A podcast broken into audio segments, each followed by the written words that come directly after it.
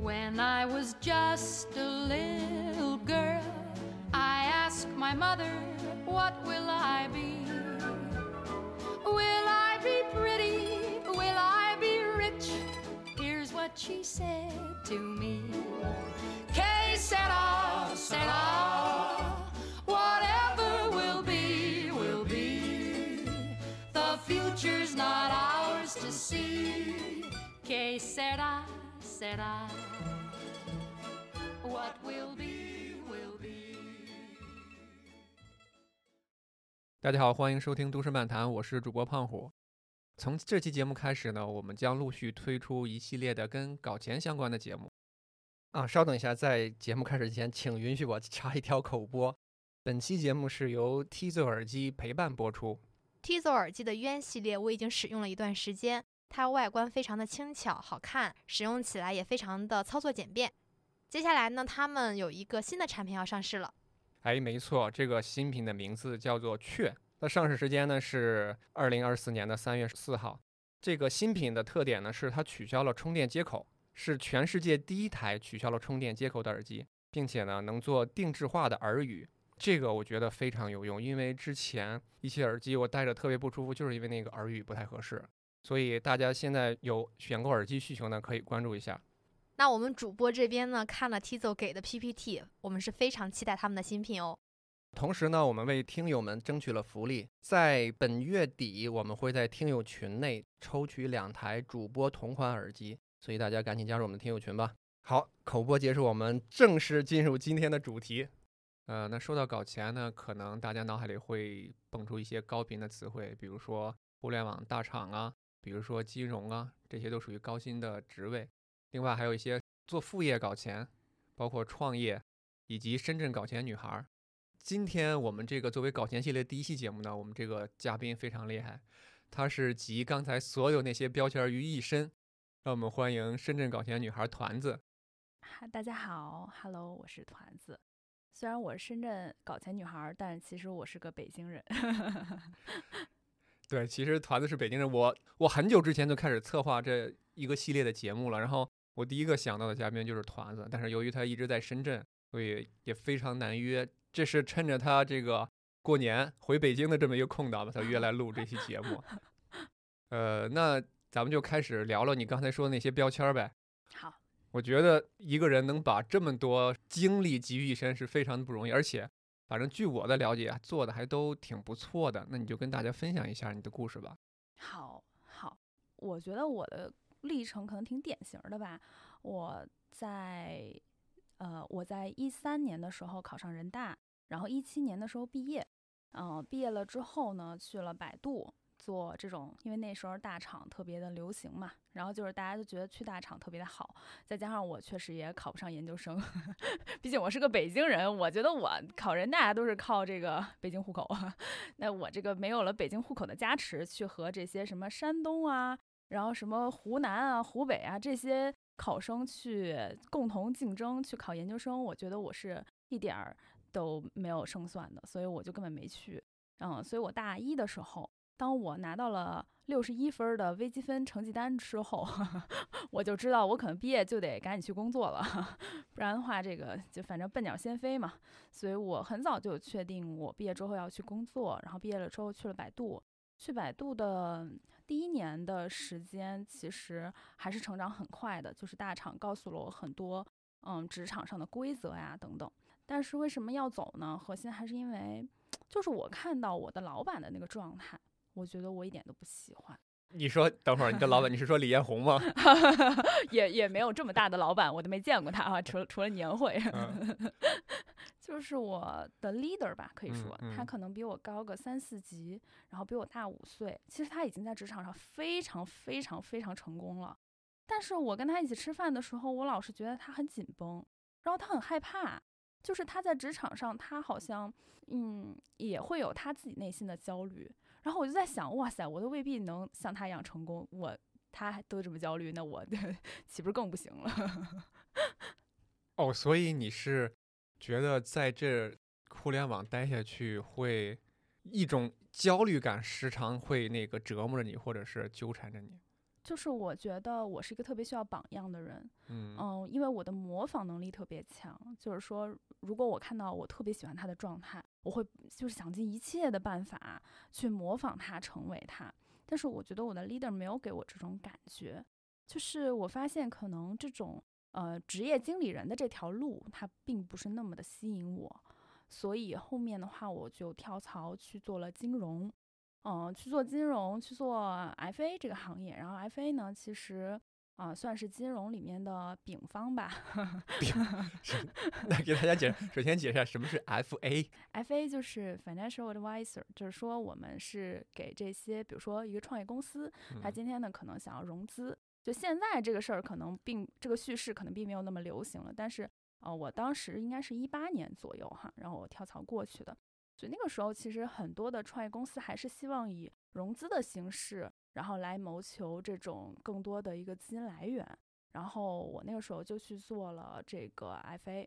所谓的甲方和乙方嘛，就是所谓甲方肯定是这个啊、呃有钱的，对吧？嗯 所谓的这个投资人，我们认为是甲方，然后乙方呢，其实是这些被投公司或者说这些创业的公司。那好的创业公司，其实它也是可以当甲方的，因为如果你做的足够好、足够厉害，那你一定会自然而然吸引很多想要给你投钱的人，所以大家都是追着投的，你基本上也轮不着 FA，或者说它其实好的项目是不需要 FA 的。那我们其实也是帮助整个市场去做一个交易的撮合嘛，就相当于你想融资，哎，你想投资，结果你们这个哎缺少一个中间的撮合方，我们去做这样的事情。哦，其实，呃，在你说这个之前，我觉得像这种投资啊什么这种是挺高大上的。嗯，所有我们不那么了解的东西都挺高大上的。啊其实确确实挺高大，挺高大上，挺高大上。啊嗯，其实也没有，我觉得那个时候。我就是因为觉得好高大上啊，而且嗯其实我当时招我的那个人，他只用了一顿饭的时间就把我说服了，而且我当时觉得天呐，这真是世界上最好的工作。因为他是怎么跟我说呢？他说，我认为这就是世界上最好的工作，因为你每天会和整个市场上最聪明的人打交道。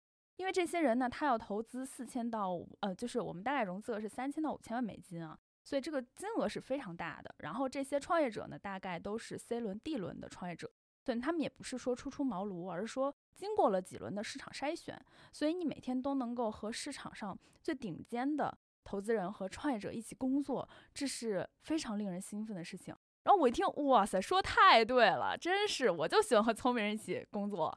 然后回去之后，直接就跟我老板说，不行，我不干了，这边有一好机会，我得赶紧抓住了。嗯，不愧是做 FA 的哈，很有煽动性和说服力。是的，哦，所以其实你这换工作也是先找着下家，然后才才换的，哦才，跳的。对，是嗯的，是的，也是因为我之前的时候认识一个朋友，他其实在做这件事儿，嗯然后所以其实这可能也是最常见的一个换工作的一种途径吧，就是说因为你有嗯朋友哈，然后嗯他就经经过这个转介绍或者叫推荐，然后你可能会有一个很好的工作机会。嗯，就是我觉得我最开始进入金融行业之前，我是非常兴奋的。这种兴奋实际上是不正常的，因为我不了解它。就是我其实不知道这个东西是怎么回事儿，我就去了。然后因为我觉得他好厉害啊，好高大上啊，每天跟最聪明的人一起工作，然后我就觉得好像能赚很多钱，所以我就去了。我去了之后呢，也挺辛苦的，但是我觉得，哎呀，哪有赚钱不辛苦的呀？你说是不是？所以我还反正挺会自自我 PUA，就还挺挺挺那啥，就去了。然后来发现，可能嗯，任何的行业都是这样吧。当你真的去了解它之后，它一定会有光鲜的一面，它一定会有值得营销的一面，它一定会有让你特别快乐的、幸福的一面，也会有很痛苦的，让你觉得这是代价的一面。嗯，但最开始的时候，你肯定不会了解这些代价的。啊，所以你满怀期待的进入了行业，结果发现命运的馈赠早在暗中标好了价格，是吗？啊，对，是的，是的，是的，就是我最开始的时候，我确实不是很懂这个行业，嗯然后我非常努力的去学习，学了非常多的东西。其实我整个在这个行业里面的呃经历也是，我觉得是得到了非常非常多的。就是我没有把它真的单纯的当做一份职业，我只是觉得我是去念一个嗯商学院，而且这个商学院呢不用交钱，哇塞，都是实际商业案例，哎，还能给我钱，我觉得哇塞，我果然找到了世界上最好的工作。你跟那个格力之虎是不是很熟啊？你这小词儿整的，是的，还有这种好事儿啊？哦，对不但不跟我收钱，还给我开钱。哦，是的，我觉得天呐，这太这太划算了，而且我这些都是就是新鲜出炉的真实经历的商业案例，那嗯你商学院你能讲这个吗？肯定不行啊，所以我就觉得这是一个特别好的工作。当然，我觉得就是现在我来评判啊，我仍然觉得我在里面学到了很多，而且我特别感谢我当时的这种所谓的很傻了吧唧的这种心态吧，就是它让我特别踏实的去做很多的事情。嗯，我觉得还挺好的，就是挺开心的，就是可能赚的没有我想象的多。啊，那到目前为止就只有赚的没有你想象的多这一个不太满意的点。嗯，还有确实，我觉得，嗯，还有确实就是我高估了努力在金融行业的这种占比吧，就对结果的影响。我觉得这个是整个从业里面对我影响特别大的。我以前就觉得，嗯、当然这个可能是，嗯，我不知道是不是只有我有啊，就是反正我特别年轻的时候。呃，就比现在年轻的时候，虽然现在也只有十八岁，就是特别年轻的时候，我就会觉得只要我努力，我没有什么事情是做不成的。所以我极度的努力，我非常的努力。可是我觉得在金融行业真的不是这样的，很多时候很多的资源，它是比你看多少份研报、去做多少行业研究都要重要的多的。有所耳闻，因为也有一些在金融行业工作的朋友，他们说其实最牛的是那种自带资源的。嗯，是的，我也认识这样的人，就是你会觉得他做什么都顺，或者说在整个的职场上面都会有这样的一个规则吧，叫做什么？说你行你就行，不行也行；说你不行你就不行，不行也不行。所以很多的事情它是很综合的，并不是说呃这个这个所谓的金融市场它就多么的黑暗森林或者怎么样，其实也不是。但只是说，嗯，无论是创业也好，还是说是什么样，其实世界它本来就是灰度的，它不是任何一个单一的因素你就能怎么样的。我觉得是我年轻的时候太太幼稚了，所以会把很多的东西，因为自己没有资源，自己抓不住那么多的东西，所以我只好骗自己说，其实你拥有的这些就已经够了。你看，你虽然没有资源，可是你有时间啊。虽然你能力不行，可是你比别人努力呀、但是。其实我觉得世界就是不是这样的，这个规则可能是需要自己一点一点的去发掘的。所以是在你发现了世界的真相以后，你嗯，觉得开始觉得这这份工作不适合你了，还是怎么样？呃，不是，我觉得第一，我没觉得我发现的就一定是真相，就是可能只是，呃，我发现我原来发现的不是真相，嗯 但是我现在发现的是不是真相呢？我觉得我也不知道。但是好像我原来的东西对于世界的认知是有偏差的，这是第一个。第二个就是关于我当时为什么要走，嗯呃，因为是商学院嘛，哎呀，总要毕业是吧？毕业对 就是你说我继续在这儿待着，我能不能有成长呢？我当然能了。可是我觉得可能我的成长曲线已经没有最开始的时候那么陡峭了。就是很多的东西在你做了之后呢，它会慢慢的变成一种重复劳动，所以我觉得可能它就对我来讲性价比就没有那么高了。再加上那时候有一个朋友他拉我去创业，我想哇塞，我为什么来这儿？我不就为了创业吗？那我怎么我还在池子边上学游泳呢？不行，我得赶紧跳下池子自己学了。那这个时候你距离你毕业，这是第二份工作，过去了有两年才，嗯，两年多吧，应该是两年半。嗯，然后就勇敢的去创业了，是吗？哦，是的，而且我当时特别火，呃，特别有信心，我觉得我特棒。哇塞，我们当时都规划到时候上市的时候到底怎么办了，都已经在看游艇是吧？倒没看游艇，开始看在纳斯达克好还是在那个港交所好了。所以当时是一个什么样的创业项目让你这么的信心满满？或者说只是说创业两个字，你听到这两个字，你哦不行，我受不了了，我要去创业。嗯、当时的项目其实是一个线下的项目，呃，嗯就是在我们做，呃，就是我觉得为什么想去做 FA，或者说做 FA 给我最大的点是什么？其实我就是可以用公司的一些背书，或者说它的资源，去接触到很多的创业者。我在那个时候其实也接触了非常非常多的创业者，嗯，和项目啊，就是他会真的 founder 他会来和你沟通，然后你可以听到他为什么要创业，他是什么样的人，你可以发掘非常多的点，就是和人交流其实是一个非常有意思的事情。我觉得这也是为什么你会做这档播客的原因，我猜的。好，突然说到我 啊，我们这一般都是这样啊，就这我也行。但是是不是啊？创业我熟啊，人家创业者我熟啊，我感觉我我比他们不差哪儿，我也行，是吧？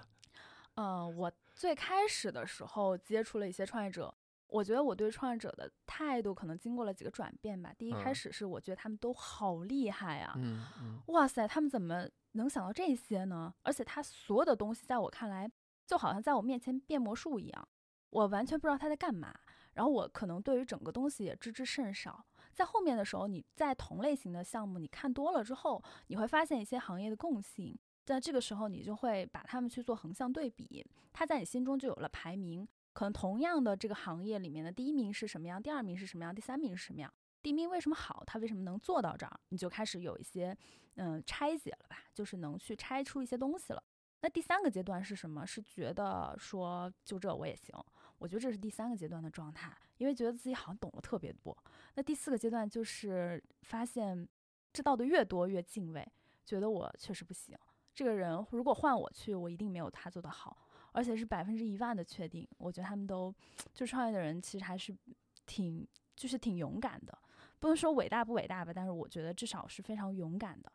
嗯，哦，所以说你当时其实处在大概是第三个阶段，呃，倒倒倒也没有，我其实已经处在第四个阶段了，不然我也不能走，是吧？我觉得我就是我发现哦，创业原来是这么回事儿，以及可能做就是整个。呃，金融这个行业的话，它的呃怎么说？行业整个的状态，它赚的其实更多的，至少我自己当时的能力啊，我赚的更多的其实是贝塔的钱，就是说我赚的是这个行业的趋势或者这种什么康波的钱，就整个的趋势很好，我们可能能赚到钱，否则的话，你再努力，你可能能收获到的东西是比较少的。所以我那个时候就觉得说，可能行业里面，嗯，我很难去做这种快速的积累。那时候也确实比较心浮气躁啊，所以我当时就想着要去创业，以及嗯，我感觉可能也有这个也是我最开始创业的一个特别大的问题，就是我总是想抱大腿，就是我总是觉得，哎，我只要跟对了一个人，我就能做好一件事儿。就是在我最开始的时候创业，我会有这样的一种想法，当然我现在可能会有一些新的想法吧。嗯，哎。但是我觉得这个想法很正常啊，甚至被很多人奉为圭臬。现在都在说呢，什么叫三四三十岁之前什么跟对人，三十岁之后什么做对事儿，跟你说那个吧，我感觉是异曲同工之妙。嗯，我现在理解是说，是那些想要成为大腿的人，或者是那些想被人抱且呃需要被人抱的人，会说这样的话，然后他会把这样的话宣传给你。让你希望去追随他，但是是不是这就是世界的真相呢？但是我觉得可能不同的人他的想法是不一样的，至少我现在会觉得这是不一定的。嗯啊，你一句话点醒了，我觉得我之前好傻呀，被他们忽悠了。可是 PUA 的话术 啊，不愧是一个创业者。所以那当时你跟你那个朋友。那朋友算你的大腿吗？还是？嗯，当然算了。就是他确实算是大腿，他现在自己创业做得很好。就我们那个项目呢，确实没有太做起来。不过呢，他自己其实之前有连续创业的经验，所以这一点上他是非常可靠的。第二就是他人也确实挺靠谱的。就是我觉得当时我肯定是有这种抱大腿的想法哈。他也确实，我觉得嗯，在一个定义上面来讲呢，他也确实算一个大腿。嗯，但是问题就是，我们当时去做的这个项目本身呢，它 线下的项目，然后我们刚做大概有一个月吧，啊，就口罩了，嗯，然后可能这个口罩事件就会对整个项目有非常大的影响，尤其我们在北京做，就一下子可能会有太特别多的问题，基本上业务是没有办法展开的。当然，我觉得即便可以展开的话，嗯，以我当时在整个。就是以我当时的这种心智成熟状态以及创业的经验来说，我是不足以胜任的。而我当时没有意识到这一点，我当时觉得自己特厉害，这可能就是愚昧之巅吧，就是 觉得自己特行。也没有啊，这年轻人就是要有一股冲冲劲儿，有股闯劲儿嘛，有股自信嘛，对吧？我感觉不自信的人怎么会感觉去创业呢？嗯，我觉得我身边遇到很多的创业者，他的就是创业的原动力就是来自于这种恐惧。它并不是说因为我很自信，我觉得这一点上做的特别好，所以我要去创业，而是说，嗯，因为我很害怕，因为我很需要钱，因为我特别想赚钱，我害怕我没有钱的话就会影响到我，所以我才要去做这样的事情。就是可能每一个人他的动力是不一样的，但是我遇到的人里面，我自己去划分的话，我就分为两类吧，一类是因为他的恐惧，一类真的是因为热爱。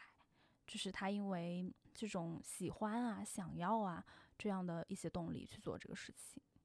所以当时其实你应该是属于就是喜欢想要，没有，我就属于恐惧。恐惧 要不我这么了解呢？好，所以那个第一个创业项目，就你把那个金融的行业的那个爱飞的工作辞了，嗯，直接就辞了，对，然后投入到创业大潮中，嗯，是的，结果时运不济，也没时运不济吧，就只是说这个呃口罩的事件让我有了一个借口，就不至于血淋淋的面对自己是个菜鸡的事实。啊，就多方面的因素吧，是吧？嗯。等于是其实第一个创业项目是不太成功的，嗯，是的，是的。然后后面就遇到了我觉得是我毕业之后的最大的低谷，是非常难受的一个状态吧。可能现在很多人也会有这样的状态。可以想象，可以想象。嗯，就是我大概有呃一个多月的时间，呃一个多月可能说短了，两个月的时间吧，是找不到工作的。而且这个找不到工作是在我非常有信心自己可以找到工作的情况下，没有找到工作。就是我觉得，哎呀，我这背景，嘿，我这人大毕业，我又有什么金融背景，然后我又互联网背景，然后我都是大厂，这不应该啊！我就随便投，肯定就没问题。然后我觉得我这形象这么好啊，人也会说的，嗨，这真是手拿把掐。结果手拿把掐了两个月，嘿，还没掐着呢。哎，不过说实话，你这个真的听众朋友们因为不认识你，确实刚才团子也半开玩笑吧，但其实真的不是在凡尔赛。他说这些，如果在我看来，真的找工作真的不成问题啊。哦，我当时也是这么想的，但是嗯你刚刚其实问到了一个特别呃重要的点，就是我整个人的稳定性是不高的，是我两年换了两份工作，再加上那个时候呢是刚刚口罩，其实大家的预期都不是特别的好，大家不知道这个呃口罩可能要持续多长时间，所以很多的行业它都是不招聘的。所以在这种嗯情况下，我发现哦，我觉得自己特别厉害，我以为在什么情况下我都能有稳定收入，这只是我觉得，真的不是这样的。就只要环境不好的话，我就找不到工作。所以我当时还是挺惨的吧，就在这个当时就在家一直哭，而且偷偷的哭，不敢让自己当时的伴侣知道。就是当然也瞒不住我自己，偷偷哭，动不动就哭，抹眼泪。嗯，哎，你不说想象不到，像你就是这么强的人也会偷偷的哭。强的人都偷偷的哭，软弱的会会当当着你的面哭。哎，我觉得这种细节就非常打动人，因为平时我们都是看一些宏大的趋趋势，包括看一些呃，就是那些特别成功的一些我们都知道的那些名人啊，看他们的传记啊，好像他们都特别牛，全都是、嗯是啊非常积极向上的，但其实可能他们背后也有这些脆弱的时刻。嗯，是的，就是可能名人传记里面都会写吧，像什么乔布斯啊，然后像王兴啊之类的，他嗯都会有一些传记，其实里面都会写到他有一些可能比较低沉的时刻。嗯，所以我当时也是拿这些东西来鼓舞自己。我说没事儿，嘿，你看乔布斯也不行，他也被赶出去过，他这个小以前也找不着工作。啊，他也偷偷的哭过是吗？对，哎，是，我觉得是这些点，这个小点是非常能够，反而是非常能够鼓舞人的。为什么说呢？就是看像强如这些人，他其实也有至暗时刻。那在我们普通人遇到这些事儿的时候，可能想想他们就能够帮我们度过一些人生中比较灰暗的时刻。是的，是的，所以我现在有的时候吧，我不是特喜欢看别人天天在那儿说自己多厉害，嗯嗯，因为厉害的人那么多，跟我有什么关系呢？对吧？对对对，就是能不能跟我说说你最难的时候是什么样的？你最难过的时候，你最出糗的时候，你就有没有那种觉得这事儿过不下去了的 时候，说点越惨越好的？对对对对，我觉得这才是对，比如说想做大事儿的或者想创业的人。比较那个有用的一点，别光想着光鲜亮丽的面儿，是吧？你可能还有这个灰暗的时刻呢。那你那段比较低谷的时期，你是怎么度过去的呢？就除了天天哭啊，对，哭也确实挺有用的，对，挺有用的。然后除了哭之外呢，当时我的伴侣给我买了一个游戏机，买了个 Switch，然后我就在那儿打塞尔达。哇塞！我就发现原来我还有点儿本事，有点 可以在塞尔达里做饭。你不会转到电子竞技领域了吧？没有，我这水平也电子竞技不了。但是我就发现，其实原来进入新的世界里面，你一步一步的按照他那个去做，其实那塞尔达我也打的不是特好哈，但是他还让我挺快乐的。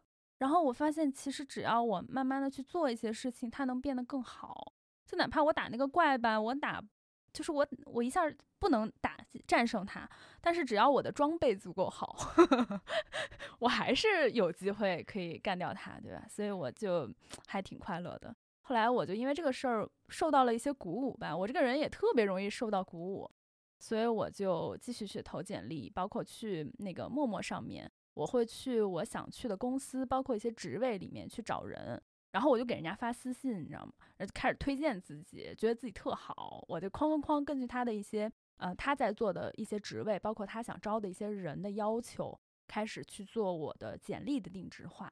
然后我当时应该每一份简历都是就是根据他的职位去修改过的，包括我会去写我的 review，就是我到底面试的时候我有哪些话说的是很好的，哪个问题他问了我之后，我其实不知道怎么回答。所以我就做了很多这样的事情。就我真的能找到工作，也要归功于我在麦麦上面跟别人瞎聊天儿。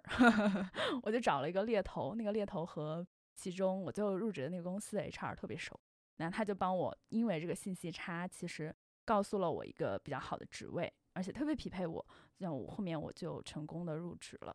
我入职那一天，我特别开心，但是我也特别紧张，我担心那个我过去了，人家一看。哇塞，这人怎么吊儿郎当的，当场让我离职了，所以我就也特别紧张。但是后来反正战战兢兢的通过了我的试用期，就反正留在了那儿，我还挺开心的。后来我就再也没有打过塞尔达，就是在我创业之前，我就没有再打过塞尔达，我就把这个记录永远留在了第一个卡卡利科村儿。刚才我特别怕你说沉迷于游戏，因为好多时候这种时候 就沉迷于游戏了，你反而只是让他帮助你度过了一段低潮期。主要也是打太菜了，就等于说是第一次创业出师不利，然后又回来上班了。对。但是你这颗叫什么有些鸟是关不住的，你不可能就一直给人打工啊，是吧？嘿，对我这花孔雀是关不住的，我就是。我觉得这件事儿才反而坚定了我要一定要创业，我一定要有除了工资之外的收入，因为我觉得如果大环境不好的话，这不相当于哎那我就跳不了槽了吗？我是当时没工作，所以我找不着工作，没收入。那如果说我当时在那干的不开心呢，我找不到新的工作，我岂不是也跳不了槽吗？所以我觉得我真是一个 我我确实是一个忧患意识特别强的人，就是我只要。甚至不是我自己经历，就是我看到周围的人有类似的经历。如果我不想要成为他那样，那我可能就会寻求改变。所以在那个时候，我就觉得我一定要有一份副业。我入职的第二个月吧，我就开始搞副业了。哎，可算是度过试用期了，是吧？赶紧副业搞起来。没错。现在踩我可就要花钱了，赶紧得把我的副业干起来了。嗯，所以那你的副业是怎么找的呢？因为现在好多我们的听众朋友们，好多人都是想找副业，但是他就找不着，不知道干什么。你是怎么找你的副业的？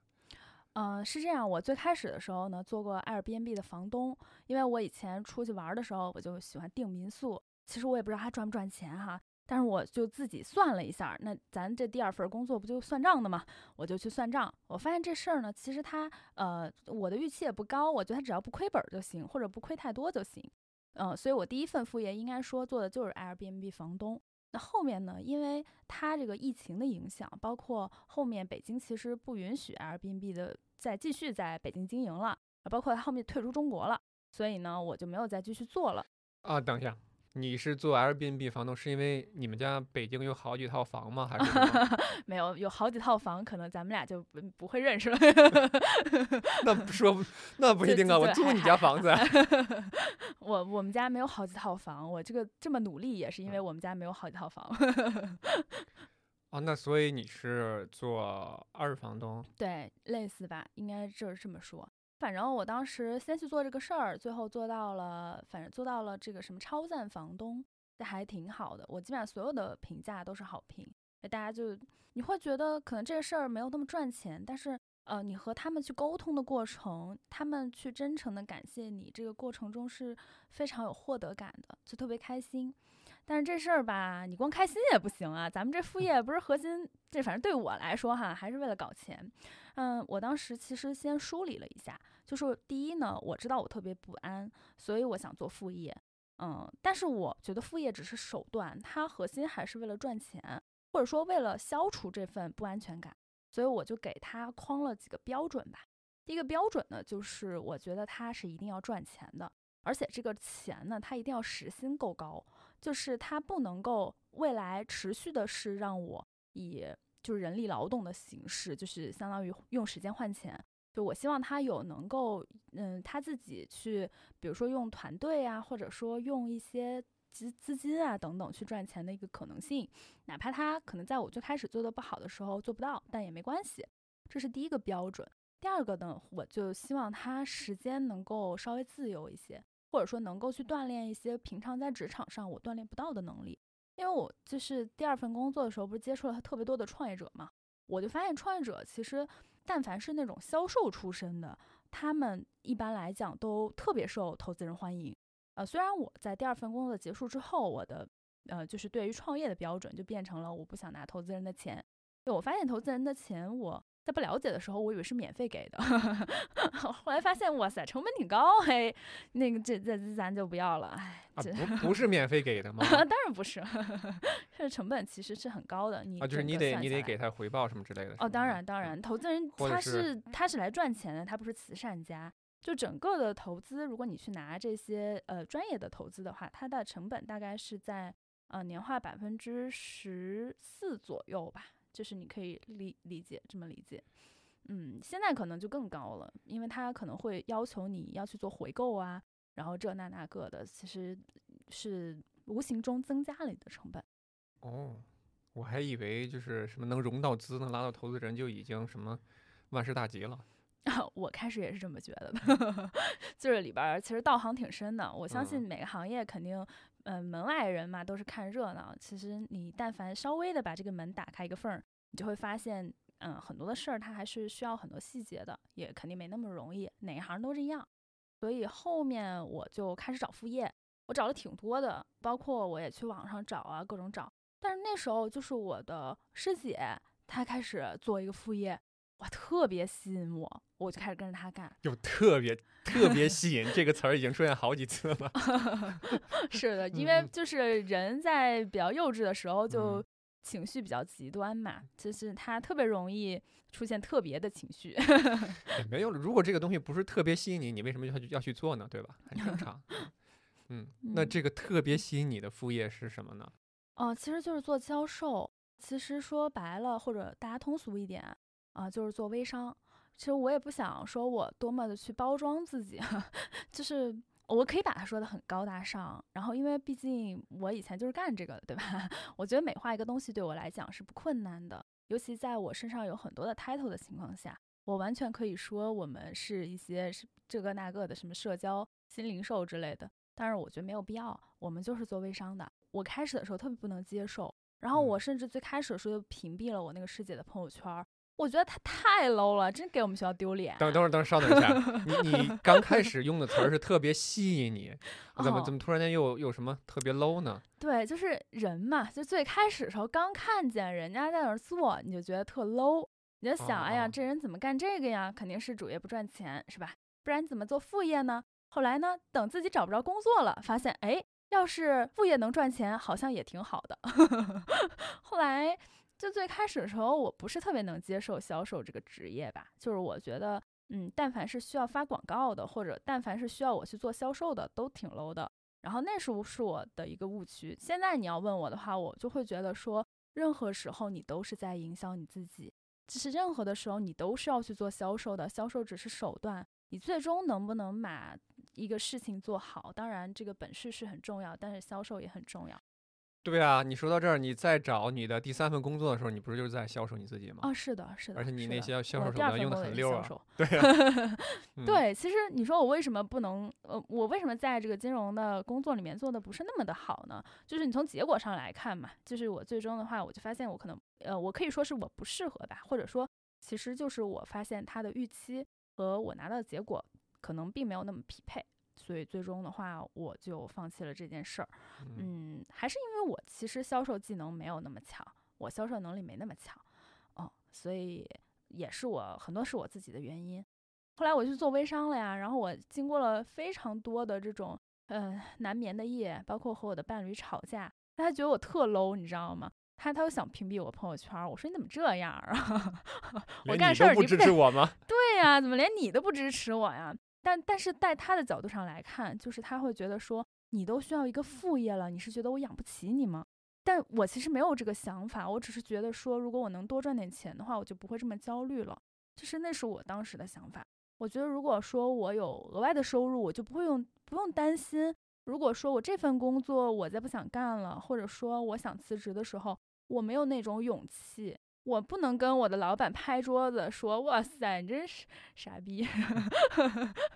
我我不想成为这样的人，所以嗯，我也不想就只是去让别人养着我，因为我觉得我有手有脚的，我干嘛要别人养着我？你要有一笔叫什么 “fuck you money” 是吧？对，是的，是的，但是我当时不知道这种词儿啊，我就是觉得下下次找工作的时候是是不是 gap 的时候别那么难，别哭这么多回，就是我只啊是这样的想，嗯。所以你就跟师姐开始做微商了。哦，我给他打了个电话，然后我就开始算账，我拉了一个 Excel 表，开始哐哐哐写。我这嗨，真是第二份工作学的技能一点儿没浪费哈。我给他算了一个单，就是叫是单位模型。什么叫单位模型呢？就是说，嗯，我在嗯、呃我在就是就像开店一样，如果我只开一个店的话，我这个店我要怎么开？然后我的成本是我的收入，我的收入是什么？然后成本是什么？利润是多少？利润率是多少？我要怎么样去做这个单利的扩张，就是单店的扩张。然后后面的话，我如果想放量的话，我要怎么做？就是我把这个东西都拉出来了，然后拉完了之后，我就觉得，哎，这是一个好生意，这是可以做的。所以我就，哎呀，我特别主动，然后就开始给这个师姐交钱，我就哐哐哐开始干，嗯，哦，所谓所以这个你说那个微商是不是就是我理解你进货然后卖货？哦，你可以这么理解，但只是说它不是卖货的，它是卖服务的，就是它会哦有这种、呃服务加上产品一起。如果它只是卖货，我可能就不会再做了，因为我觉得服务其实它是有壁垒的，因为服务的话，呃，千人千面，每个人感受到的不一样，这是一个。第二个的话，就是我觉得它客单价比较高，就我当时选副业有一个标准，就是说如果它的客单价没有在两千块钱以以呃以上的话，我可能就不会做了。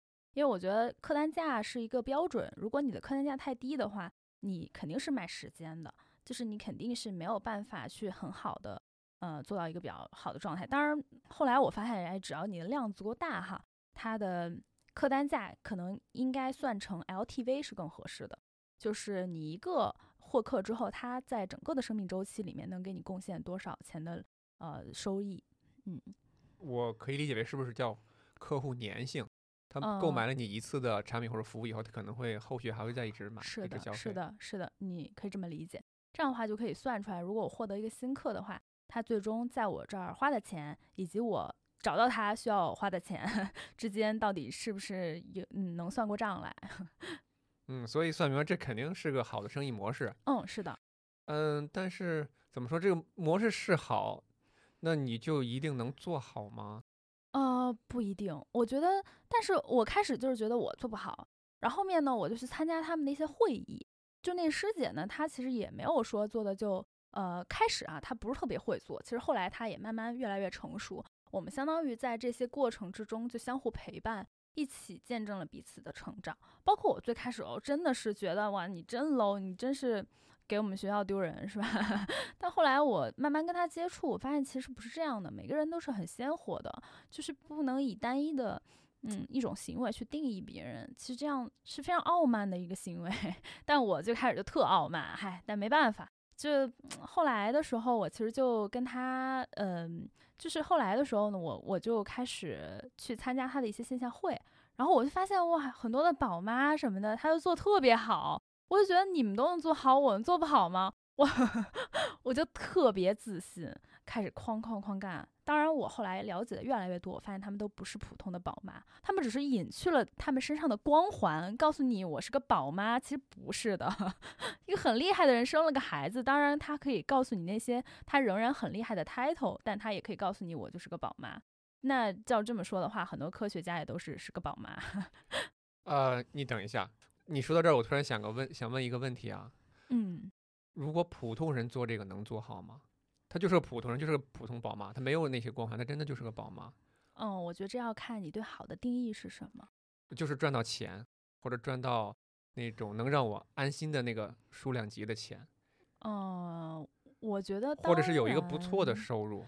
我觉得这个不够具体，就是说，可能因为你刚才一 说哦，那个什么，他其实不是宝妈，都而且包括你跟你的师姐都是名校毕业的，让我觉得仿佛只有这这特别优秀的人才能做好，所以我就有这个问这个疑问。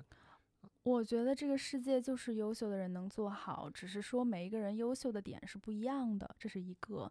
第二个就是人是可以变优秀的，可能他那个状态上他并不是特别优秀，但是当他持续的在做生意。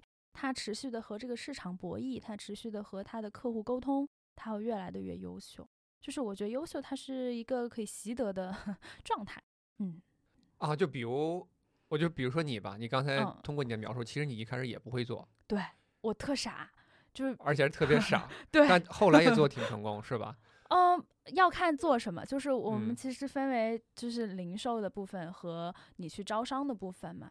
然后零售的部分，我最开始是没有做过销售的，所以我真的是不会做。我可能最开始聊了二十多个客户，而且人家都是那种，就是呃，一看到你这个状态就想掏钱了。然后我哐哐哐一顿聊，哎，人家觉得还可以再等等，我肯定就聊死了那种。所以就本来要掏钱买，结果让你一聊反而聊死了。对，就是能力不行，真的不会。然后后面的话，因为我上了很多的课，我上了非常多专项的这种销售的课程。包括像很多沟通表达类的课程，哦，我上了挺多课的，包括什么黄志忠的那种，嗯，几万块钱的课吧，然后这种还有好多什么销售课，也都是大几千的，这些我上了特别多，可以说我在那个项目中最开始赚到的钱全都上课去了。哇，那这说实话，初期投入也不小了。嗯，是的，投入钱还得投入时间呢，投入精力。是的，是的。但是我觉得，如果不是因为这个事儿，我可能就。不会去上这些课呀，那我可能还在那儿自我感觉特良好呢，觉得自己特强特好。销售那都是找不到工作的人才干的事儿，我可能最开始就是这么想的。但是我现在就对一些优秀的销售非常非常非常的尊敬，而且那些可能他刚开始去做销售的人，我也不会觉得说，哎呀，你怎么做这样的工作，对吧？我现在觉得工作真的是没有三六九等的，就是你得什么都干过一些，可能我才能说得出。就是类似这样子的话，不然话，我觉得我只是高高在上的去点评别人，这是没有什么体感。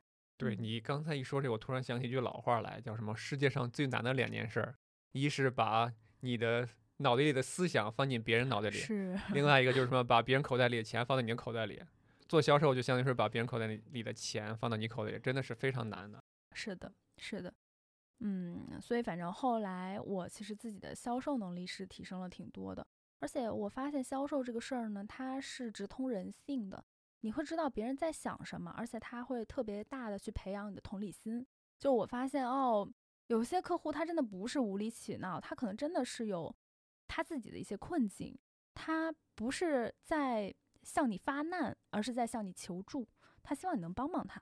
所以当我去这么想了之后，我觉得对不仅仅是对我什么业绩啊，我有没有赚到钱有影响，我觉得更多的是让我这个人就没有那么强的力气。我以前特喜欢跟别人吵架，然后加上我这人又特能吵，所以我我感觉好像别人稍微的。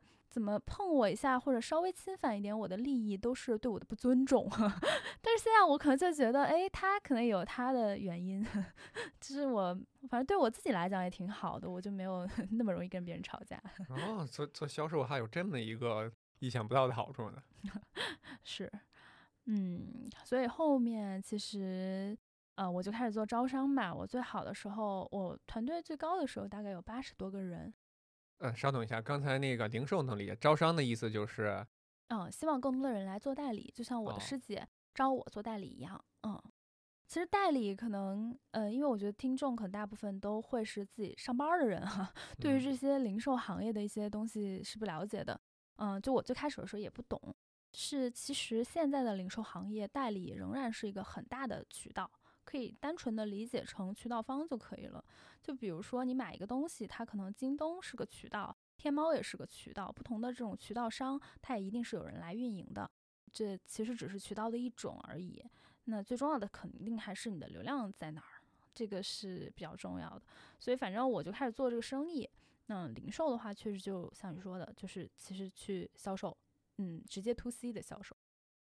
啊，我们。举一个更直观的例子吧，比如说格力空调，我可以自己卖，我自己卖就是零售，我可以招代理，代理帮我卖，对，是这个意思吧？是的，是的，是的，是的。所以代理其实也相当于是发展你自己的销售团队吧。然后，当然这是我后来才知道的，就是其实销售的能力的话，它分为两个部分，一个是你自己的销售能力，第二个是你的销售管理能力。所以我觉得销售管理能力还是，嗯，我最开始就完全没有，因为我确实也不会。甚至我自己销售都一塌糊涂呢，我这销售还有销售管理，我这真是不行，所以 也是慢慢的去学。所以你又报课了是吧？啊，对，然后就开始报课，然后包括我很焦虑，我开始疯狂的和我的朋友去嗯聊，然后我会有一些呃像这个呃做教练的朋友，然后包括也就是订了挺多的课程去学习。哎，我觉得。我觉得这期节目失误了，应该提前拉一些赞助卖课程。就到目前为止，其实你其实也不用学这些课，有挺有用的，是吧？听你刚才描述，我觉得是这样的，就是说，呃。是好课哈，它其实呢是会增加你能力的一部分值，比如说就像你的能力 delta 值，比如说我的销售能力哈，最开始的时候可能是十分，我也不是完全不会是吧？满分一百分，我就十分，我可能听了这个课之后呢，加了五分，我又听了那个课，可能加了十分，那我加加加，我终于加到六十分的时候，我成为了一个合格的销售，我可能开始可以卖东西了。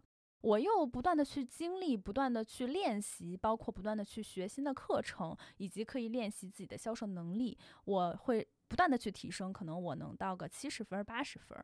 那这就是课程的意义及练习的意义。它能增加你的 delta 值，但是有很多的时候吧，就是大家的板子初始长度是不一样的。可有些人呢，他初始这个板子就五十分儿，像我这种人，就初始板子就十分儿，所以我得多听点课，不然学不会。这理论还得加上实践，是吧？是。嗯。好，那你开始招商就做的风生水起了。我开始招商确实做的风生水起，我直接就拉了两个我人大的同学一起做，嗯，然后而且关系都跟我还比较好。那后面的时候呢，也都各自成为了我特别中间的力量，嗯，就相当于我们形成了一个人大的帮派。当然不知道这个是不是不应该提我母校的名字，不知道有没有给他丢人，但反正 有挺多人大的同学后来都屏蔽了我，也让我觉得挺。呃，那个时候吧，还挺难过的，因为我觉得我好像也没有做什么违法的事，我只是做了一个在大家看来比较小众的事，就是为什么就好像受到了很多的嗯争议，或者说大家就看不起我，我就挺难过的。然后这个时候我就想起来，当时刘强东就是京东的刘强东，他回我们学院，因为我是。哎呀，又给我们学院丢人了，这段剪了吧。他回我们学院，其实去呃去演讲的时候，他也有说过，其实他最开始的时候也是在中关村去卖东西，就卖什么打印机还是什么玩意儿，反正就卖一些电子产品。然后后面的时候，一步步把自己的事情做得非常好。然后我就在想，那刘强东他在卖打印机的时候，难道没有人看不起他吗？肯定也会有人看不起他呀。可是。如果你真的做得很好的话，又能怎么样呢？那最后我其实也自洽了。我觉得，嗯，人大去做微商不丢人，人大去做微商居然没做好才丢人。就是今天我干微商，我要干的 top one，所以我还，嗯，我觉得我那个时候确实还是非常非常要强的。就是包括我会有很多的这种自我的说服也好，或者说自己去想清楚这些事情。自己去给自己一个逻辑吧，然后这个过程。你说的这个心路历程啊，我感觉挺典型的。哦，真的吗？是好多做出成绩的的人来的回顾的时候，大概都可能有你这么一个心路历程。哎，对，有一个问题忘说了，刚才那到现在还算是一个副业是吗？这个微商？嗯，是的，是的，是的。那你它是一直是一个副业呢，还是你你之后做的特别好了，就把它变成主业了，还是怎么样？嗯，是这样的，就是我一直在当副业去做，而且我特别说实话，我特别感谢我做副业，因为我做副业这件事儿呢，就迫使我每天必须要按点下班儿。因为我自己算过账，我发现呢，哎，我副业赚的钱其实和我主业差不多，但是呢，我主业需要在公司待至少八个小时，对吧？那实际上你算上什么通勤这个那个的，也不止八个小时，而且绝对远超八个小时。嗯，这是一个。第二个的话呢，就是我可能结束之后，我每天下班之后，我会安排特别多的事情。比如说，我需要去，啊，就是你所有的这个呃销售，你一定都会要有这个销售的过程。我们当时就是打电话，然后打电话的话，每一个人会聊一个小时。我每天晚上打两个电话，然后那个时候就雷打不动，每天打两个电话，每天打两个电话。其实我一个月的话，大概能聊六十个人。然后六十个人中间再去做一些其他的客户维护啊等等这些事儿，就是我每天的时间表是非常固定的，因为我要六点半起床，七点半去健身，然后马上去公司工作。工作的时候呢，我就是不做我副业的事儿的，因为我觉得如果我副业就我工作的时候在做副业的事儿，我会特别有负罪感。我就觉得，哎，就是你拿人家的钱，你就得干人家的活儿嘛，所以我是这么想的。那个时候，但是我会要求自己，就是每天必须要按点下班儿。所以我在工作的时候，其实反而倒逼我提升了效率，因为要不然这不耽误我赚钱了吗？所以我说什么也不能加班啊，我必须得到点赶紧走。然后那个时候我反正算账吧，最终我算出来我的这个副业的时薪其实还是挺高的，大概是我主业的两倍多。所以那在这种情况下，我是没有理由要加班的。不然的话，我相当于稀释了自己的时薪，所以我就还觉得挺开心的。哎，等你这个人还真的挺稳的，因为你刚才说你的副业的时薪超过了你主业两倍的时候，我以为你就辞职了呢。因为我听过很多说法，就是别人说，当你副业的时候能够那个达到主业的跟主业收入相等的时候，或者是你说两倍的时候就可以辞职了。结果你跟我说的是啊，不加班而已，还在干着主业。是的，因为我觉得有两个原因吧。第一个是我当时觉得自己，嗯，还没有做的那么好，就是不达到我对好的标准，嗯，这是一个。第二个的话就是我因为之前有找不到工作的经历，所以我特别害怕这种无业的状态，或者说我会对这个事情有特别大的抗拒，就是我特别担心回到那种。嗯，找不到工作类似的那种状态里面，我特别害怕，就我觉得好像对这个事儿有创伤一样，就很挺害怕的。然后，所以我会有担心吧。嗯，那你就这是相当于主业加副业两条腿走路，一直这么走下去了吗？呃，也没有。当我的团队大概达到八十人的时候，我就辞职了。但其实并不是因为说我觉得自己做的有多好，而是因为。呃，因为很多很综合的原因吧。第一个是因为，其实销售这个事儿呢，它是这样的，或者是销售管理这个事儿是这样的，就是你能够 cover 的人其实是有限的。就是当你的梯队建设的不是那么完整的时候，人越多，其实你越累。你的团队人在八十人的时候，和你团队只有五十个人的时候，还有包括你的团队只有十个人的时候，你自己要在这个事情上面投入的时间是完全不一样的。就像我刚才说嘛，我每个人可能每天晚上能聊两个人，那八十个人的话，我都需要。呃，四十天才能聊完，那怎么可能呢？难道我这个每天去跟进两个团队的同学，我要一个多月才能跟进完吗？那这这这是非常不合理的嘛。所以其实我觉得还是因为我发现这两边的时间我终于管理不过来了，这是一个嗯嗯第一个问题，就是我在这个事情上面呃两条腿走路遇到了困境。第二个的话呢，比较重要的就是嗯当时我有个朋友，他来找我吃饭。嗯，然后结果我们俩聊聊聊，他说：“哎，那你这个副业这么好，你如果你要是全职做，不就比现在做更好了吗？”哎，我一想，嘿，你这说的对呀，我怎么没想过呀？哎，我这干半天我都没想过，你这说的好像也挺有道理。然后我动了这心思，这是第二个，就相当于有了一个 trigger 吧。哦，还是经你的朋友提醒你才反应过来是吗？是。所以刚才我就觉得很我当光顾着傻干了。你的副业这个收入都是那个主业的两倍了，你。哦，第三个就是呃很重要的一点吧，我我发现就是当时其实我在职场上面看到了一些可能职位比我高很多的人，然后他去生了个孩子。结果他在休产假的第一天，他所有的业务就被剥离掉了。然后我当时就触发了我心中的这种恐惧感吧。我一直会觉得说，女性她可能在职场上的天花板是会比男性可能要更低一些的。我只是有这种感觉，但是当这种事情真的，呃，发生在你周围的时候，你会有特别不一样的感受。嗯，就在这件事情发生的第二天，然后那个周末。我就去思考了一下，把我的好朋友叫过来说：“咱们一起打个牌吧。”其实也不是打牌，就是想问问他们。然后我的其中一个好朋友他说了很多，包括他当时其实已经全职了。嗯，我就我就想了想，我觉得他说的很对。包括我发现，我那天我穿着高跟鞋在我们家楼下走到三点多，就是来回踱步，我在做一个很重大的决定。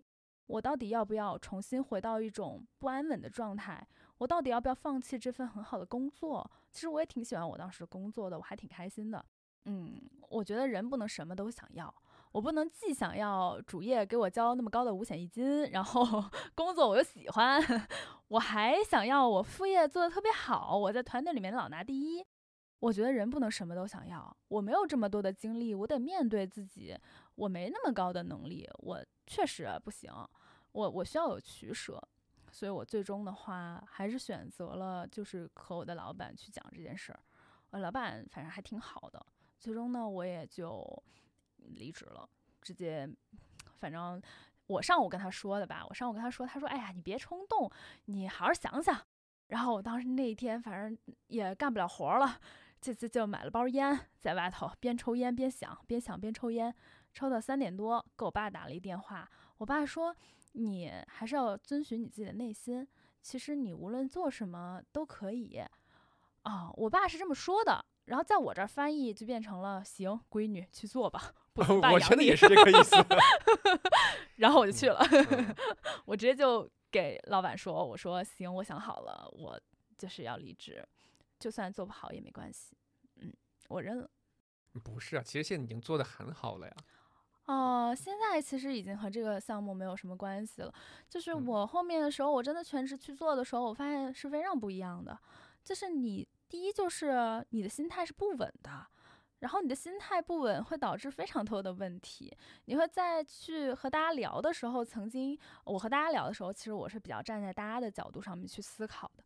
但是当你特别不稳定的时候，你很恐惧的时候，你会站天然的站在自己的角度，想着自己怎么能多赚点钱的角度去和他聊天。我不喜欢这样的自己，但是我没办法，所以后面的时候就是越来自己会越来越陷入这样的状态，因为你没站在对方的角度上去考虑，你没给别人创造价值，对方其实会也会觉察到的，就是整个团队会有问题。所以我就又要在这个团队的问题解决上面花更多的心思和时间，再加上我自己的销售可能也不是那么的熟练，我我觉得我其实当时是没有做好准备的，但是我也挺感谢我自己当时愿意走的，因为人是不会做好准备的。对对，我刚就想说这个，嗯，是的，人就是不会做好准备的，你永远都是没有准备好的状态。对你永远不可能都准备好。啊，是的，等你觉得你所有都准备好的时候，那时机也错过了。啊，是的，是的，我觉得人有时候得逼自己一把吧，就是如果这个事儿很难，那就一定要去面对它，因为如果你去逃避它的话，它还会以其他的形式出现在自己的生活里面。所以我觉得，既然这个事儿这么难，那我就。得做呀，因为我现在是最年轻的时刻，我是这我这一辈子里面最年轻的，能承担风险能力最强的时候。如果我现在都不去面对，那等我后面老了，或者说我年纪大了，岂不是我抗风险能力也低了吗？我觉得没必要，然后我就去了。经过了后面，我其实就还挺困难的，就过了，嗯，包括身是身体上的那种焦虑导致的暴饮暴食。包括像有一段时间是特别特别的焦虑，每天喝五杯咖啡，然后晚上也睡不着，也胖，然后 越胖越丑，越焦虑，然后越越越丑，形成了一个恶性循环。哎呀，创业听起来很美好，但是你这个只有这种实际自己经历过的人才知道其中的酸甜苦辣。啊，是的，那是的，这相当于。又算你的，不能说算是低谷，算是你比较困难一段时期。是的，我其实有一段时间我确实挺低谷的，我也挺难过的。然后后面我也经历过那种大规模的退款，然后退款的时候呢，嗯，就是我其实本来已经做到挺高的位置了，但是我因为我做了大量的预收款，然后这个预收款呢，如果他退的话，我是要退给他的，因为。怎么说呢？我这个人虽然别的不要，但是我还挺要脸的，所以我觉得，如果我承诺给别人了，我说你这个事儿是可以退款的，那你就一定可以在我这儿退到钱。所以我最终的话就把很多的钱都退出去了，导致我的现金流有一段时间是要嗯亏到接近一百万的。我当时还挺焦虑的吧，我晚上睡觉做梦都在流泪，就在哭。我想我去哪儿找这么多钱啊？我。哦，还好，最后就是这个我这个公司啊，他给我退了这些钱，但是最终的话也导致我其实还是有比较大幅的一个亏损，当然没有那么多，就是会亏一些钱，然后包括之前的一些利润，这不都上课了吗？就变成了，哎，搞得跟炒 A 股似的，成为了一个知识付费项目。啊，所以所以也到最后，你这个项目微商项目没有赚钱？啊，不能说没有赚钱吧。我赚到了知识，嗨嗨，就没有像我想的那么赚钱，倒是真的。你要说他一点钱不赚，那倒不是，但确实没有那么赚钱，没有我开始想的那么赚钱，也没有我宣传的那么赚钱。嗯，哎呀，这这这能播？那那是因为这个，所以你你去了深圳吗？还是怎么样？啊，不是的，因为我听说深圳有好多搞钱女孩，然后特别适合我们这种项目，然后我就去了深圳。那包括我觉得深圳特别温暖，还有就是南方它的这个，嗯，就是没有那么多人去逼你考公务员，也没有那么多人觉得要有一个铁饭碗。我就发现好多人一听说你在创业，或者听说你在搞钱，都还挺支持的，至少会鼓励你一下。然后我觉得还挺好的，就是我本身挺希望被人鼓励的。你本身你可能 状态上面已经挺差的了，你就说两句这个 鼓舞的话也不花钱，对吧？我还是挺，就是我我能够感受到我很需要这个东西。还有就是因为我是北京人，就我在北京创业，我总有一种没离开家我还是小孩的状态，所以呢，我不想在北京创业。再加上北京的这个对于中小企业，有我们这种不叫中小企业，我们这叫小微企业 来说，并不是哎，不是小微企业吧？我们这种个体户来说，不是特别的，呃，不是特别的友好，可能和南方相比，不是特别的友好吧？最后我还是去了深圳，然后在那儿待了两年多的时间。嗯，你这这个行动力也真的是非常强哈，说做什么就去做，说去深圳直接啊。土生土长北京人，说去深圳就直接就去了。哦，是的，我记得特清楚。那一年我去深圳，应该是大年初六，然后大年初六好像什么送穷鬼吧，然后 我爸妈就把我给送深圳去了。所以你在深圳也没有任何的根基，也没有什么人脉，什么都没有，你就觉得深圳那环境好，你就去了。嗯，我我那师姐在那儿呢。哦，所以还是在做这个微商项目，一开始去了是吧？嗯，我当哦时去的时候，我想的是我要做大做强，然后那个我肯定没问题。然后我还问我爸呢，我爸说你肯定没问题，我闺女这个干啥都成。我想，哇塞，我爸说的太对了。对，这不 这不是挺鼓励你的吗？对，所以嗯我、我觉得我从小到大，我爸真的还挺鼓励我的，我爸妈都特别支持我。就是哪怕我去做微商，我也问过他们，我说你们觉得你闺女丢人吗？他觉得，嗯，他们就是跟我说不丢人。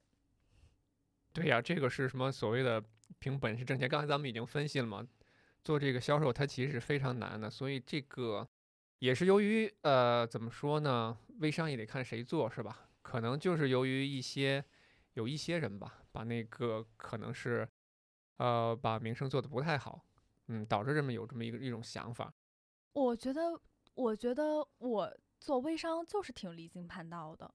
我觉得也不是什么其他人把它做臭了之类的，就就是这个事儿吧，他嗯，可能就是挺多人他都是因为嗯他没有别的选择，所以他选择做这个。其实宝妈也不容易，我觉得如果我未来有了孩子，我在那些宝妈的状态下，包括我因为做这个项目，其实认识特别多的宝妈。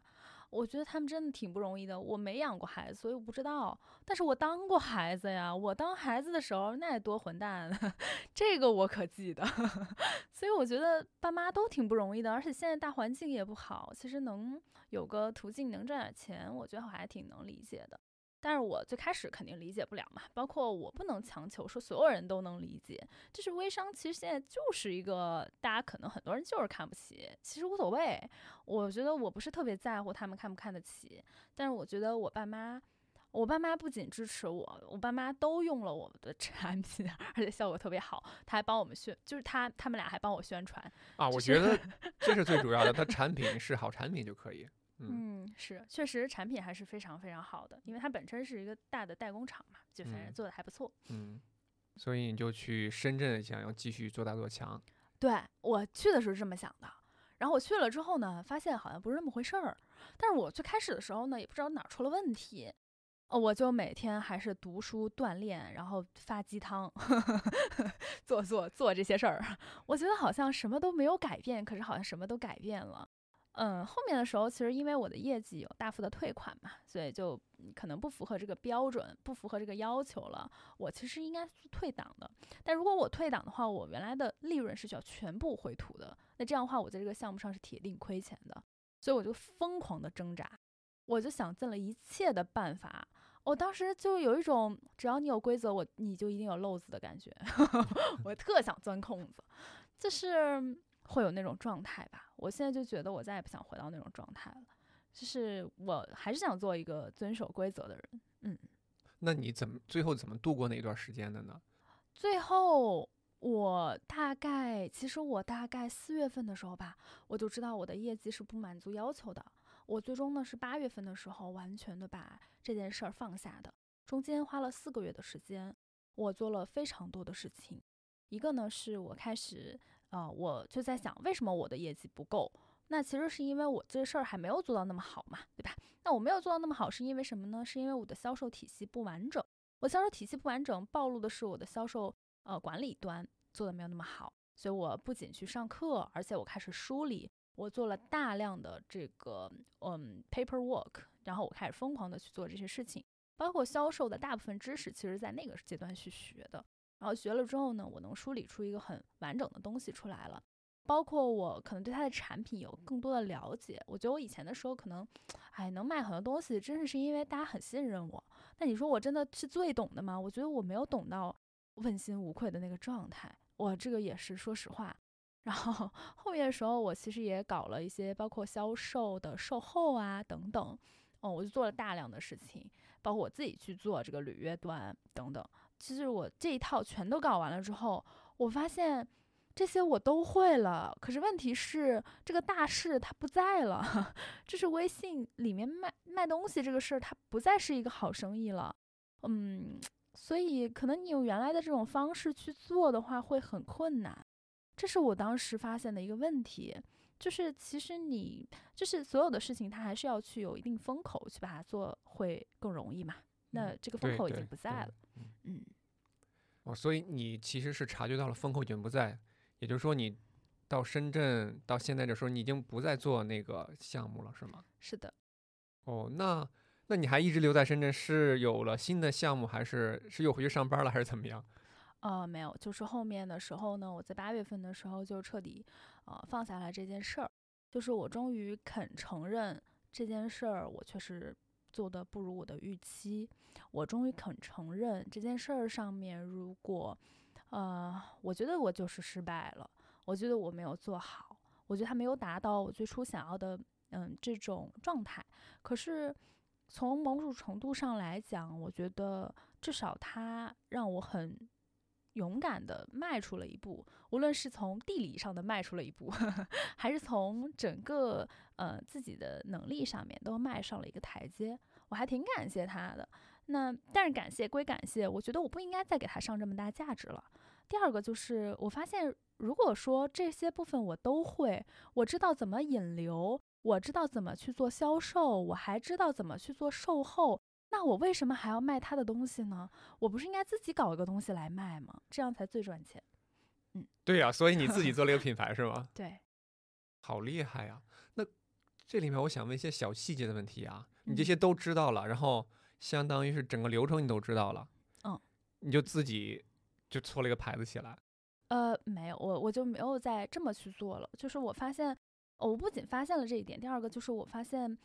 我不是特别擅长，或者说我不是特别喜欢和很多人去打交道。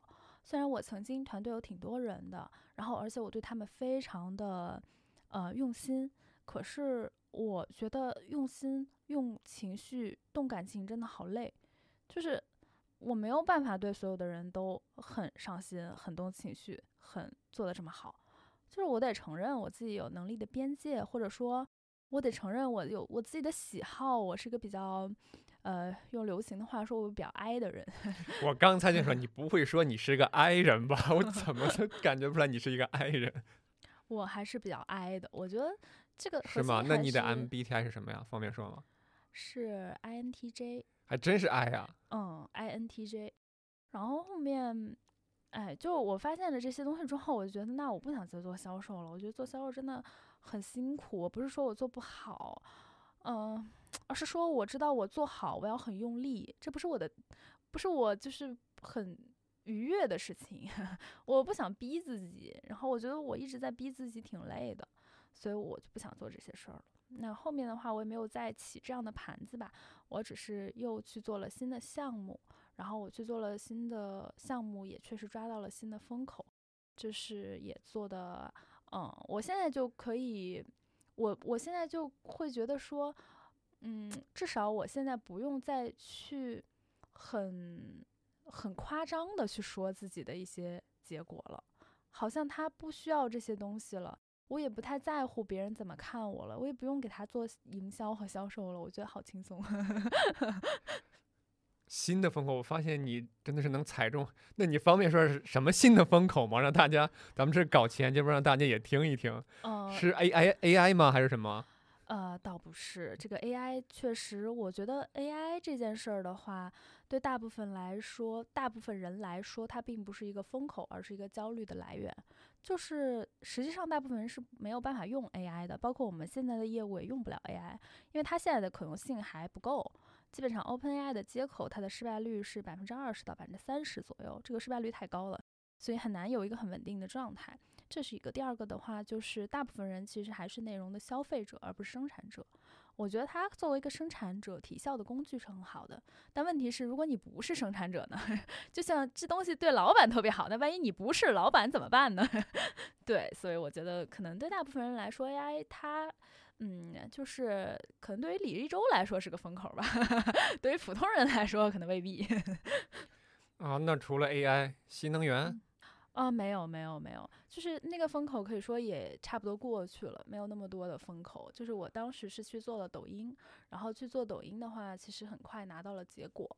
但是现在抖音的话，应该可以来说就没有那么的好做了，就是整个的状态也嗯不像那个时候那么简单吧，就是就是不是那种轻轻松松能够去做好的状态。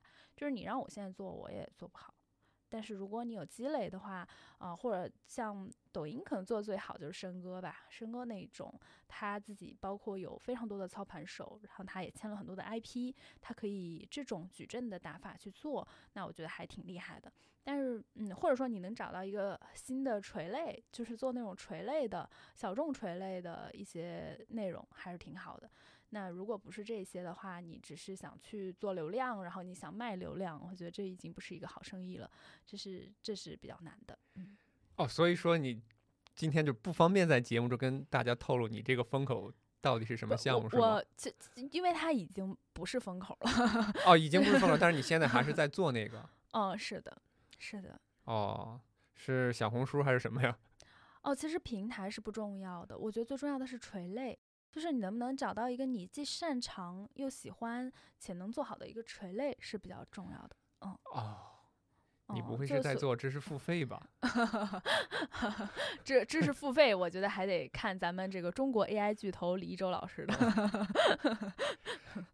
行行行，那那我可能我再挖就有点儿讨厌了。哎，不过我觉得你说的这个东西可能真的是一个真的怎么说呢，是一个真风口。因为之前如果那些我们就你像说的给那些给我们制造焦虑的开班授课那些人，那肯定不是真风口。如果是真风口，他会自己忙着赚钱，哪有时间什么开班授课来教你赚钱，对，是的，是吧？是的，就是我现在会对那个所有能带我赚钱的人都天然的有一种警惕吧。毕竟我曾经也是声称可以带别人赚钱的人。哎，那你现在做这个东西能怎么说实现你之前的那个上市敲钟的那个梦想吗？我不能实现我上市敲钟的梦想，而且我现在的梦想也不是上市敲钟了。我以前特别想成为企业家，就是我甚至我低低落的时候，我看的都是什么张一鸣的微博，然后 什么王兴的饭否之类的这些大佬的话语，特别能鼓舞我。现在我想你们你爱说什么说什么吧，跟我没什么关系。哦，等于现在你是做了一个挺好小而美的一个是的，是的，是的，就是我现在觉得，我发现原来小而美的东西，其实是我可能更舒服的一个状态，或者说，我以前的时候太看重世俗的这些东西，哎，不是不能说看太看重世俗的这些东西吧，就是我以前的时候太看重自己事业上有没有取得成功这件事情。而且我评价我自己的维度是特别单一的，就是我有没有钱，做得好不好，呃，事业上做得好不好，这种单一维度，可能现在我就不会以这种单一维度再去评价自己了。哦，等于你现在其实这个状态非常好，个人的生活呀、呃工作呀，或者说这个事业的平衡的非常好，以及你获得了内心的平静或者满足。是的，我觉得现在的状态好，嗯，有一个比较大的变化吧。我觉得是其实是和我和父母的关系。嗯，我以前的时候，包括我没有读研究生，包括因为我考不上，包括像我去了什么大厂工作，不是他们想要的这种呃什么公务员儿的工作呀之类的，其实和他们有很多的冲突。包括我以前的时候，醉心于自己的事业，然后一门心思搞事业，也没有搞对象，他们觉得我搞的东西不对，嗯，等等，就是我和他们有特别多的冲突，而且我总是在。怀疑一件事儿，或者说我总是对一件事情不满，就是我觉得为什么你们不能以我期待的方式来对我好？但是后来我发现，哎，其实我也没有以他们期待的方式来对待他们呀。你看人家让你考公务员，你考了吗？也没有啊，是吧？所以我觉得，嗯，我反而更能理解他们，包括我现在对他们更温柔。我觉得父母的关系变成了我特别想要去珍惜，以及特别想要去改变的东西。嗯，就也不能说改变吧，就是去好好的去呵护的一段好的关系。就是我觉得我可能不把自己百分百的事业都用在呃百百分百的时间都用在事业上面，而是说花一部分的时间给家人，花一部分时间给伴侣，花一部分时间给这个自己的好奇心。嗯，我会觉得可能对我来说更舒服，而不是说我特别的紧绷，我就是想要赚钱，然后我就是想要搞到全就是同龄人的第一名或者怎么样。其实永远有比你好的人，就永远有比更厉害的。所以我觉得这单向度的这种追逐也没有太多的意义吧。嗯嗯，特别好，我觉得你这状态非常好。呃，等于咱们这个搞钱系列节目第一期，最后我们聊成了一个像是情感节目。其实也不是，我觉得不同人不一样吧。就是我，嗯我觉得我现在能这么说这些话，不是因为我真的想开了，而是因为这些东西我都经历过。嗯嗯，我经历了之后，我得到了一些自己的 learning。那我会觉得，如果你是一个都市白领，你是一个想要搞钱的人，你对现状不满，你想要做些什么，就是我觉得没关系，不要在意别人的眼光，去做就好了。就是你还能差过做微商吗？是不是？这我不也做了？你 你你，只要你想学，所有的项目都可以做成一个知识付费项目，就是你都可以哎去学到很多东西，其实挺好的，就是不用去太在乎这些吧。然后我觉得今天我也只是来分享，包括最开始的时候，胖虎跟我说，你最好能说说自己的特别闪光的一些 title 来吸引大家去听。